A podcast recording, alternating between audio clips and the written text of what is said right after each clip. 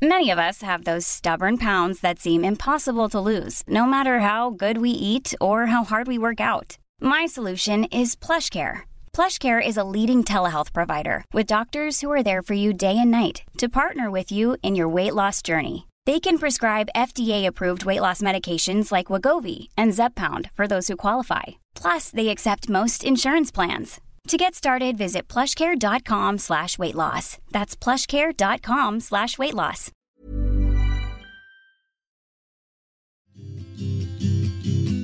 I'm Sarah. And I'm Beth. We're lawyers, mothers, and co host of the bipartisan podcast Pantsuit Politics. We have more in common than divides us.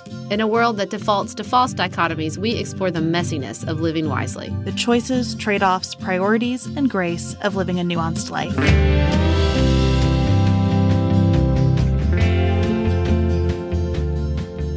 Everyone, and welcome back after a Thanksgiving Day holiday break. We're now deep in Christmas. We're going to keep chugging along with some really powerful commemorations that I think are really important as we start another holiday season. So, we're going to start with Melissa, who has a very powerful commemoration, as Sarah said, and we're going to share it mostly in full with you. She writes I was diagnosed with early stage breast cancer in 2015 when I was 44 years old. I had 16 rounds of chemo, a lumpectomy, and radiation in the hopes that the cancer would not be back. I also took tamoxifen daily to stop the cancer as well. In 2018, after four clean mammograms and ultrasounds, I started having horrible bone pain in my hip, pelvis, and sacrum, so much pain that I was convinced I had broken a bone since I could barely walk. I still believed, though, the narrative that is pushed on women that if you check your breast and if you catch it early, you're fine. I was the poster child for positive thinking. However, positive thinking is not a cure. This pain turned out to be the cancer back again that had now metastasized to my bones. Metastatic breast cancer is terminal and kills more than 116 people every day in the US alone. What I didn't realize is that this will happen to 30% of early stage breast cancer survivors. Not one single doctor told me that. This last year, I have had to learn how to live while I am dying. I am actually not doing too bad right now and have been able to take chemo pills so far versus have to, having to move to IV chemo. I can't walk for long distances without excruciating pain or bend over too often, but I have adapted. I had to take a wheelchair when doing college visits with my oldest daughter, but I was still able to participate and go on the tours. I live my normal life being a mother to two high school girls, running my blog, and even going to see my favorite podcasters when they come to Troy, Michigan. Thank you, Melissa. Melissa has taken on a role as an advocate, trying to raise more money for research and to change laws that affect many women and some men living with metastatic breast cancer. She recently went to DC to take part in a die in, where 116 people laid down on the west lawn of the U.S. Capitol building to represent the people who die every single day of this disease in the United States alone. She says, The truth is, I probably will never beat it. But I could live for a long time if metastatic breast cancer was truly rendered a chronic, manageable condition. Current survival with the most common subtype of the disease averages from 18 to 36 months, with triple negative survival averaging a scant 9 to 13 months. I'm at about the 12 month mark, so those are some scary statistics. My youngest daughter is a freshman in high school, and I worry that I will not be around for her high school graduation. Somehow I need to fit in the years of mothering and advice before I leave them. But for now, I will commemorate that I'm doing fairly well and trying to be a good role model for my girls and hope that my voice and others that things can change. It probably won't save my life, but it could save others. And for now, that has to be enough. It is breathtaking to me how clear Melissa is in these moments. And I have experienced this with some folks I know too that when life becomes this uncertain, they are really able to ground into what they most care about and what most matters to them, and to find a peace that is hard for most of us to manage when we don't have any kind of immediate threats to our longevity. And I just, at the risk of being a person who says, like, well, here's the silver lining in a truly awful situation, that is not what I intend to do. I also want to say to Melissa that I admire the clear eyed way that she sets out that this sucks and also that she is trying to be a link in the chain to help future people not have it be so dire. I believe that people who are facing terrible fatal diagnosis like Melissa is are amazing teachers. They have a perspective um, that can inform and enlighten and just expand all of our understanding in this brief, precious moment of how fragile life is. You know, we are recording this on December 2nd. December 1st is the anniversary of the shooting at my high school, where three of my fellow classmates lost their life. And I have really come to understand in the last year how much that event affected me and how I think about life. And again, not to to lean on the silver linings, but it was a very powerful lesson at a very young age that nothing is promised. Nothing is promised. Every single day is so precious. It's hard to keep that perspective in mind through the sort of ordinariness and the stress and the grind of everyday life. But, you know, people like Melissa and their perspective, they know what it's like for it to be front of mind. They understand the power because it, it is it's a powerful perspective of understanding how fragile everything is and and as a result what a gift every single day is and you know i think this time of year we always want to channel that and we you know we sing songs i cry every time i hear have yourself a merry little christmas for the first time because of that if the fates allow if the fates allow we'll be back here again but we might not be. And that's hard. But I think Melissa does such a beautiful job of holding that and just keeping it right there that nothing is promised and time is limited. And, you know, that's true for every single one of us, whether we're facing a scary diagnosis or not. I was in Culver's with my family as we were making our way home from our visit to Chicago for Thanksgiving. And Ellen, my four year old, looks up and she goes, Mom. And I mean, she said this with the, the confidence of a four year old, right? She goes, Mom, look at how old that man is. And I'm sure he heard. I mean, there was just no way. It was unmistakable. She speaks very clearly. And I said, Oh, isn't it great that we're in a place that has people who are all ages? I think that's really fun. And she goes, He's so old, mom. And I said, Well, I think that's really wonderful, don't you? And she goes, Mom, he's going to die soon. Oh my gosh. And I said, You know, Ellen, we all die at some point. So that's that's probably true. And she goes, I feel really bad about that. I mean, I just couldn't get out of it. I had no idea what to say. Um, but she has kind of been stuck on this, and I don't know where it came from. We haven't had any recent deaths in our family, fortunately, but she is really, she just keeps springing up when we watch something on television or in a random situation in Culver's, you know, that, that everyone dies. And there's a part of me that wants to push that back. And Jane really wants to. Jane keeps saying, Ellen, stop talking about this. But I'm trying not to because I am trying to say, that's right. We die, all of us, and we don't know when it's going to happen. And maybe it's more likely for someone who seems so old to you in Culver's, uh, but it could be you or me or any of us because there is a complete randomness at work in some ways. I was doing some homework from my therapy where I, I waltzed into my appointment just feeling really great about everything and um, left sobbing. Um, I don't know what question my therapist asked that sort of opened up a bunch of stuff about my car accident, but it sure did. There were the floodgates. And so um, one of my homework assignments was to write a letter to the person who died in my accident here with the benefit of, you know, 20 years behind it.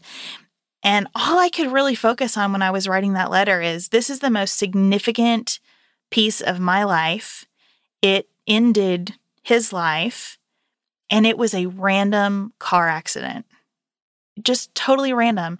And I can't imagine what it must feel like to have all those statistics swirling around about early detection of breast cancer and the percentage of people who get this metastatic breast cancer and the averages of months and to feel that randomness landing in your body. I think that has to be so incredibly frustrating on some days and scary on others. And it must just piss you off sometimes, especially as you look at a, a daughter in high school and think about what she really needs from her mom over the next few years. And I just want to say, as we uplift Melissa here, that I hate that. I hate that this happens in very real ways to Melissa and anyone else. And I hope that you are surrounded by people who are supportive of all of the emotions that come with this. We will be right back after this short message from our sponsor.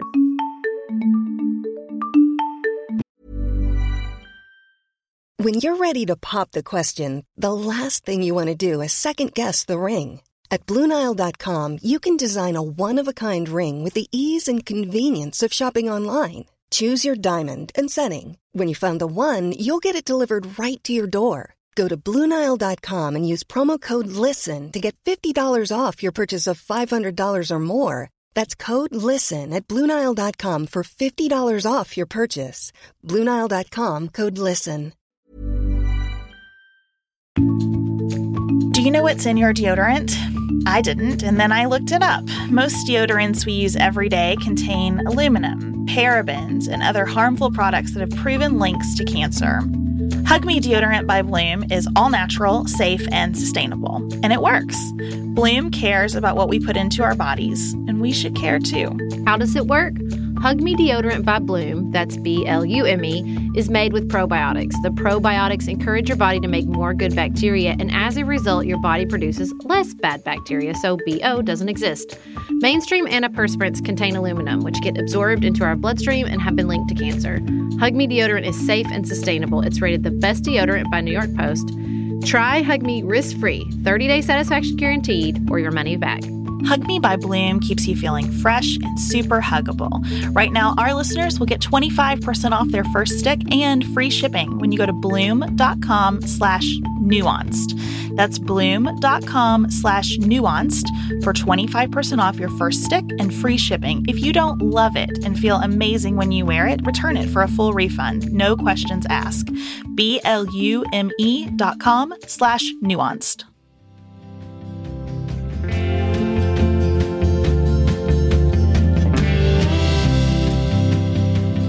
Mary wrote us because she wants to commemorate being an advocate for herself at work. When Mary heard that there were going to be layoffs at her job, she thought that her position would likely be eliminated. She went to her boss and said she was flexible and wanted to do what it took to stay. When the layoffs happened, she was spared, but she took on a bunch of additional work with no raise or promotion. That changed pushed her to her brink, and after she was transferred up and out to another department, she swore she would never do that again.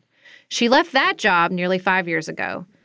She says, After a long road at my current company, I'm about to be promoted. But they told me that I was earning more than anyone at my level, so the promotion, though it comes with significant additional responsibility, was not coming with a raise. I like this job. I want to keep it, and I'm not unhappy with what I'm paid here, but this smelled funny to me.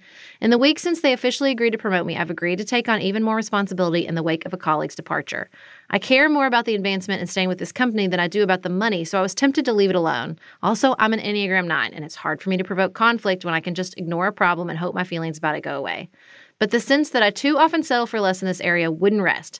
So I went into my boss this morning and said, very pleasantly, that I understood why they weren't bumping me up to the next level before, but that I've since agreed to take on even more responsibility and I wanted to revisit the conversation.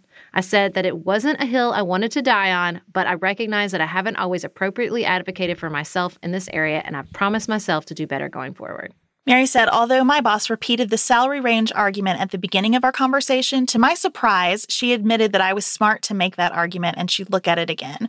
Regardless of what happens, the part of myself that has always felt sold short by what I did a decade ago to keep my job, which I admit was the best thing I knew to do at the time, feels like I can trust myself more fully because I spoke up on my own behalf. And the part of me that was convinced that bosses are always going to take unfair advantage of my work ethic feels better about my boss because she heard me out and is considering my argument. Not bad for a conversation that took me 10 minutes or less. I mean, when I first read this commemoration, I thought she was commemorating sticking up for herself in the layoff. I mean, I know that it ended badly, but I thought that was pretty impressive to begin with, not to just say, okay, layoffs are coming, I should prepare. She was like, no, I'm going to go in there and say, hey, I am flexible, I will work to stay. And I hate that they took advantage of that, but I still think it was pretty amazing. Yeah, well done, Mary. I think that you're in such a good position when you're able to say, I like it here. I am happy. I am not mad about anything. And also, when I look at my responsibilities and when I'm paid for them, something feels off. That is a wonderful place to be in your employment. May I offer some suggestions for people who want to ask for raises? the first thing I think is to do what Mary did and kind of know in advance what her hill to die on is or isn't. It is not a good thing to go look look for a raise and not be sure whether you're in sort of an ultimatum situation or not you need to know ahead of time how far am I willing to push this. I also think it's really helpful when you have thought about all of the non cash aspects of your job, because if you're asking for a raise and it comes back as a no, it's great to be able to say, I've really thought about what's important to me here. I really would like to make this work. Is it possible for me to work from home one day a week? Is it possible for me to get a little more vacation time? You know, are there ways that you can feel more valued? Even if the cash doesn't come through, that you can know ahead of time and be able to offer some suggestions. You know, you stay in that sort of problem solving mode. The other thing that I think is important is to show an understanding of how processes like this work because mm. very few people work directly for, report directly to the person who's going to decide how much money you make in the scheme of the overall organization. You have to be sensitive right. to who sets these budgets and how much flexibility is built into these budgets and timing wise when can this actually happen? And so asking those questions or just putting out there, I don't really know how this works or how much flexibility you have at this time of year. I want to start this conversation. I would love for you to guide me through the most effective way to advocate for this within the organization. You know, when you show that you care about the person on the other end of the conversation too, that person is going to be really motivated to help you through the process. That makes sense. I, I, mean, look, I don't have a lot of expertise on this. I'm not, I have not been in a sort of nine to five job in a long time, wasn't in one for that long when I was, didn't do any salary negotiations. But I think going in like with that, for any negotiation, acknowledging like this is the beginning of the conversation, I want to solve this problem together and not sort of going.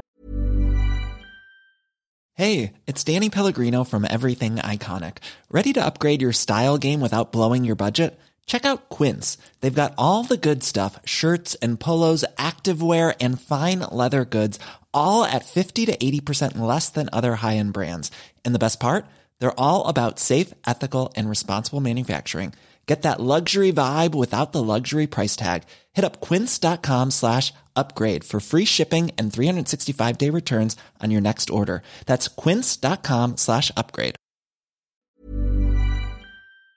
In and demanding and coming in with this posture like I've been treated well. I've seen this in some of my friends and family's jobs. Like when people come to them like that, people get so defensive and then it just breaks down from there. Well, and it's such an important point. You know, the reason that I think it's worth talking more about this is because so many women are intimidated to ask for raises because I think in our heads the conversation goes like, I need 7,000 more dollars a year or I quit. And that's mm. not how the process works when it works well. And it's certainly not a process that you're going to feel good about undertaking, especially if you love what you do. So just know that it is a process, it is a series of conversations, not just one. And that it works better when you kind of say, I'm just thinking about my relationship with this company long term and whether my work is really valued. And as I'm thinking about that, here's what's coming up for me. Well, well done, Mary. Good job advocating for yourself especially as an Enneagram 9. We see you. We see you as a peacemaker, and good for you for putting yourself on the list and creating your own peace and not sacrificing that at the altar of your workplace. We're going to take a quick break and we'll come right back. It's already December. And as much as we love getting seasonal, this month can be a bit stressful. We've all got a long list of things to do for the holidays. If life insurance is one of the things way down your list, Policy Genius might be able to help you cross it off. They'll find you the right life insurance at the best price and do all of the work to help get you covered.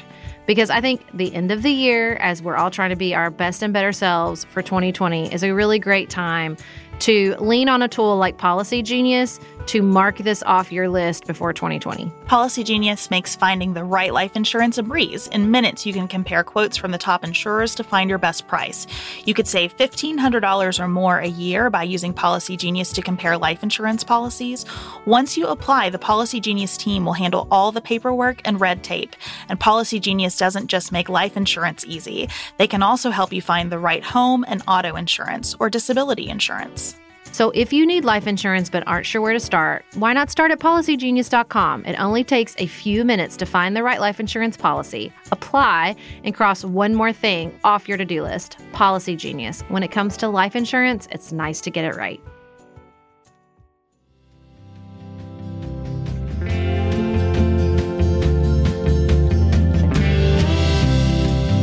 Lastly, we are hearing from Sarah, who describes herself as a people pleaser. Namaste, Sarah.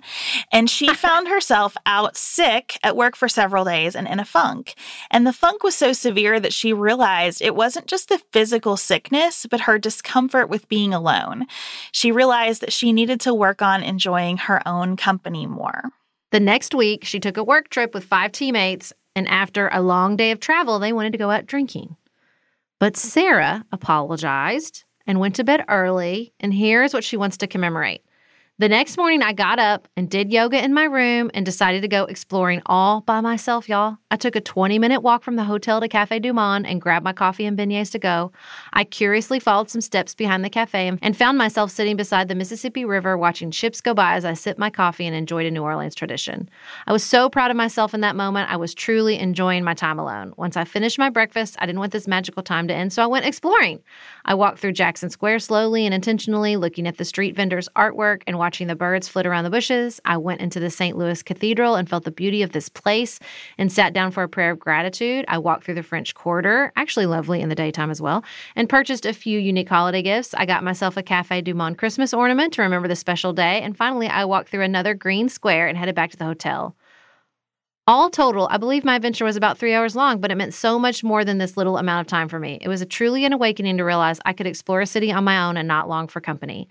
I could sit quietly with myself and think only of the goodness around me and not focus on my solitude. I'm sure this will be a lifelong journey. I'm sure I will have moments of loneliness, but I feel like I'm okay no matter what life brings. I feel like the world is just waiting for me to explore it with or without a friend. I feel like I can sit at home with myself and be satisfied. I am great company.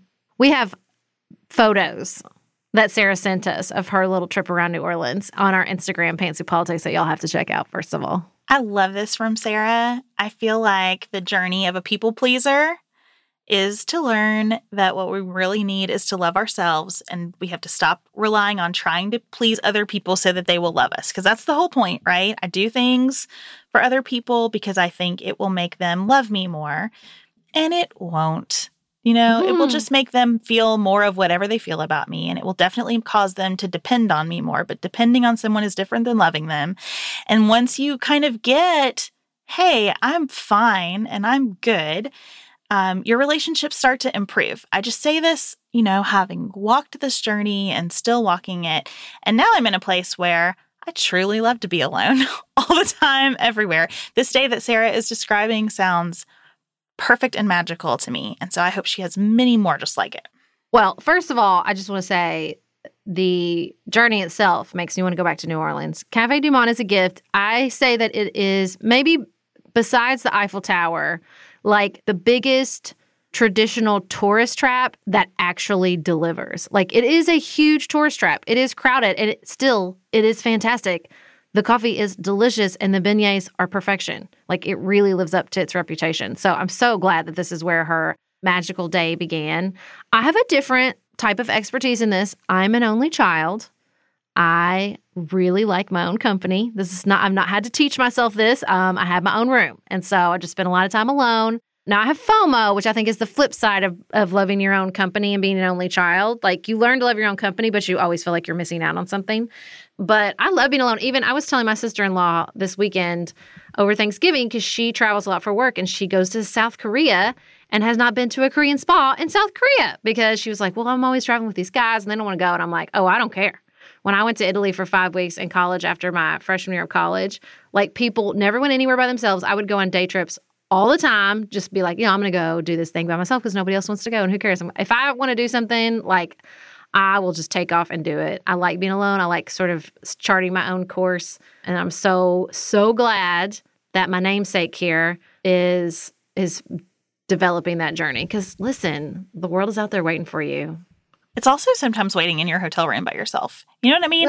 You got to so recharge a little bit, especially if you are taking on all of other people's stuff.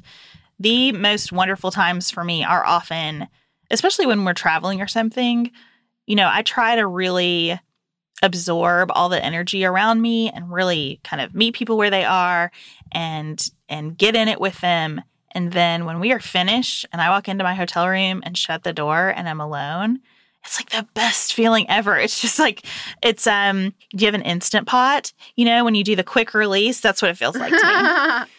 Listen, I love being with girlfriends. I love traveling with groups groups of girlfriends. But every single one of my sort of regular travel girlfriend groups will attest that I'm with it, I'm with it. And then when I'm done, I am done. Have I yelled at my beloved girlfriends on travel trips? Yes, I have because they will not be quiet and I'm ready to go to bed. Like I just get to, I hit a wall where I'm like, I just, I felt her so much where they're like out drinking. I would definitely be the one going back. I was like that even as a kid with slumber parties. And so is my eldest child. Like I just get to a point where I'm like, no, it's time to go to bed. I don't want to hang out with y'all anymore. And I love and so admire people who just announce their boundaries without apology too. That's that's the next level, Sarah. When you mm. say, "I'm not sorry. This is just what I prefer mm-hmm. to do." We met mm-hmm. in Abilene. Amy, who hosted us there, she has the most amazing thing in her life. she takes Sundays off period. Like she does not get out of her oh, pajamas oh, yeah. on Sundays. And she was telling us that if somebody has a baby shower on Sunday, it's too bad she's not going to be there because it's Sunday and that's her day. Birthday party on Sunday afternoon, enjoy yourself. I don't do that on Sundays. And I I was like leaning across the table with my body. You know how your body leans in when it hears something that's just exactly right? I was like, "Yes, Amy, tell me more of this, Amy. I want to yeah. be the person who just says, "These are my boundaries. This is what I do. It's really good for me and it enables me to be my best self the rest of the time." Yeah, it's a really I love that rule. And she and you know like everything's fine. She has her friends and her family. Nobody was like, "You can't come to my baby shower. You're not in my life anymore." Like people get over it, man. It's not the end of the world. Even though I really do believe in showing up for that stuff, I do think that if you found in your own life that you need a certain amount of time, then you just have to protect it. That's just the long and short of it. And that's the other cure to people pleasing when you take enough space to realize, oh, the earth continues to rotate on its axis without me trying to spin it. Like it is okay for me to back away. It's a good feeling. Well, thanks for sharing that with us, Sarah. And thanks for sharing your commemorations, Mary and Melissa. We are so happy to be here with all of you. We'll be back next week. And until then, keep it nuanced, y'all.